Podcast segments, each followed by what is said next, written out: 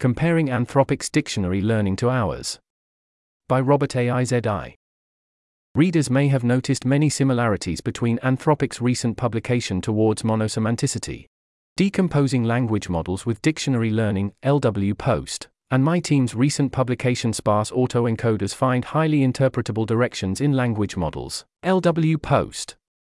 Here I want to compare our techniques and highlight what we did similarly or differently.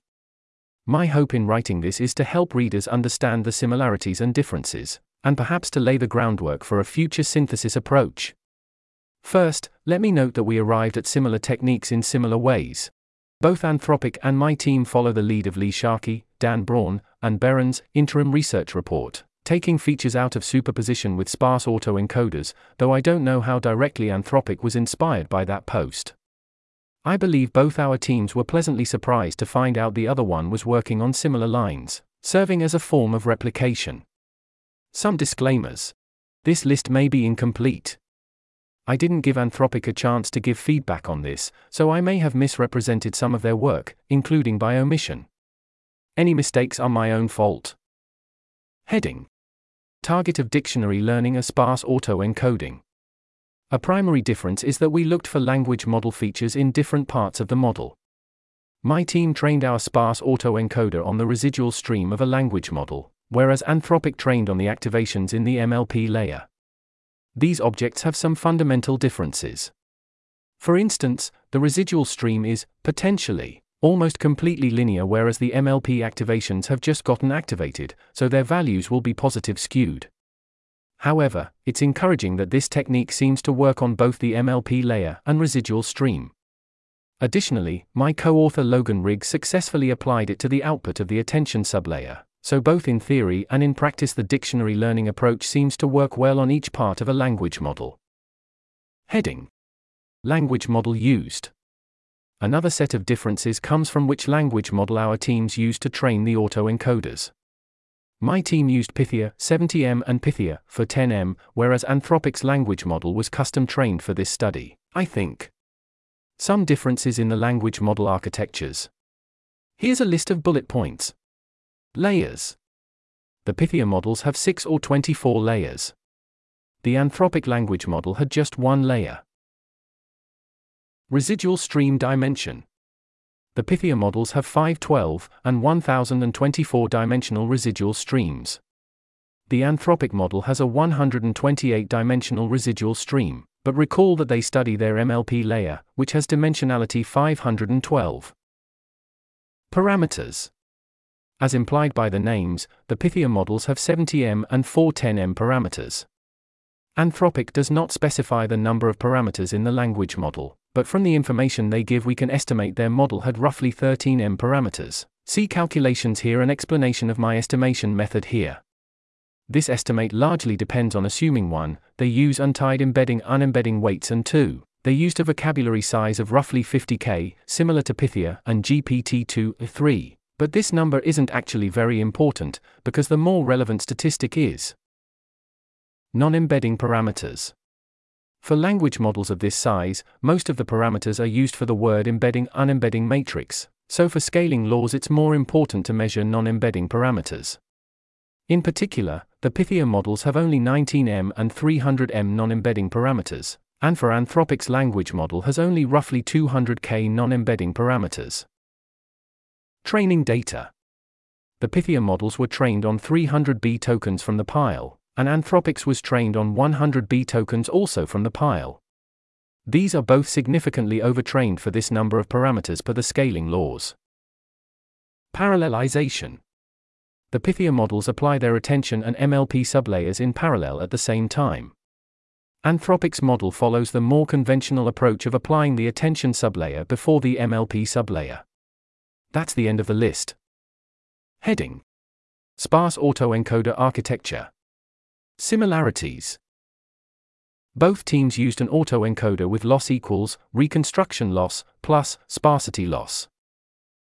Both teams used a single hidden layer which was wider than the input output layers. Both teams used ReLU activations on the hidden layer. There's an image here, with the caption The overview diagram of our approach from our paper. the middle column shows the sparse autoencoder architecture. But some significant differences remain. We use a bias term on just the encoding step, Anthropic has a bias term on both their encoding and decoding steps. We use tied embeddings between our encoder and decoder, Anthropic uses untied embeddings. In other words, we perform this calculation. Here's a formula, whereas Anthropic does this calculation. Here's a formula. More precisely, Anthropic writes their calculation in these terms here's a formula, which is equivalent to the above with, here's a formula, etc. Heading Sparse autoencoder training. There are two main differences between how we trained our sparse autoencoders and how Anthropic trained theirs. Size of training set. We trained our autoencoders for 10M tokens. Anthropic trained theirs for much longer, 8B tokens. Dead neurons and reinitialization. A perennial problem with ReLU, activated neural networks is the presence of a dead neuron. That is a neuron that never activations and therefore does not get trained. Both teams encountered dead neurons, but Anthropic did something to address it. Anthropic resampled their dead neurons at checkpoints during training, while we did not. Heading Checking success. Epistemic status warning.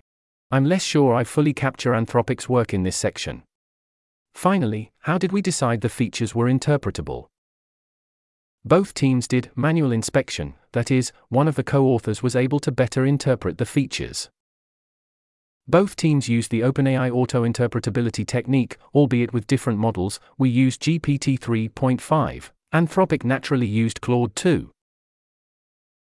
Both teams present individual features with data showing that tokens activating the feature follow a simple description. Our paper's figure 4 left shows that we have a feature activating primarily apostrophes, while Anthropic's gorgeous feature activation distribution graphic shows a feature activating primarily on Arabic text. Both teams measure how model predictions change by editing along a feature. In particular, in our figure 4 right, we show that editing the model activations to turn off the apostrophe feature decreases the model prediction of the S token, while Anthropic shows in their feature downstream effects section that turning off the feature decreases the chance of predicting future tokens in Arabic, while pinning it to the on state makes the model produce text in Arabic. Our team also performed these measures checking for human understandable connections between features across layers of the language model, see our figure 5. Measuring how many features need to be patched to change the model's behavior on a particular task, see our section 4. Anthropic also performed these measures.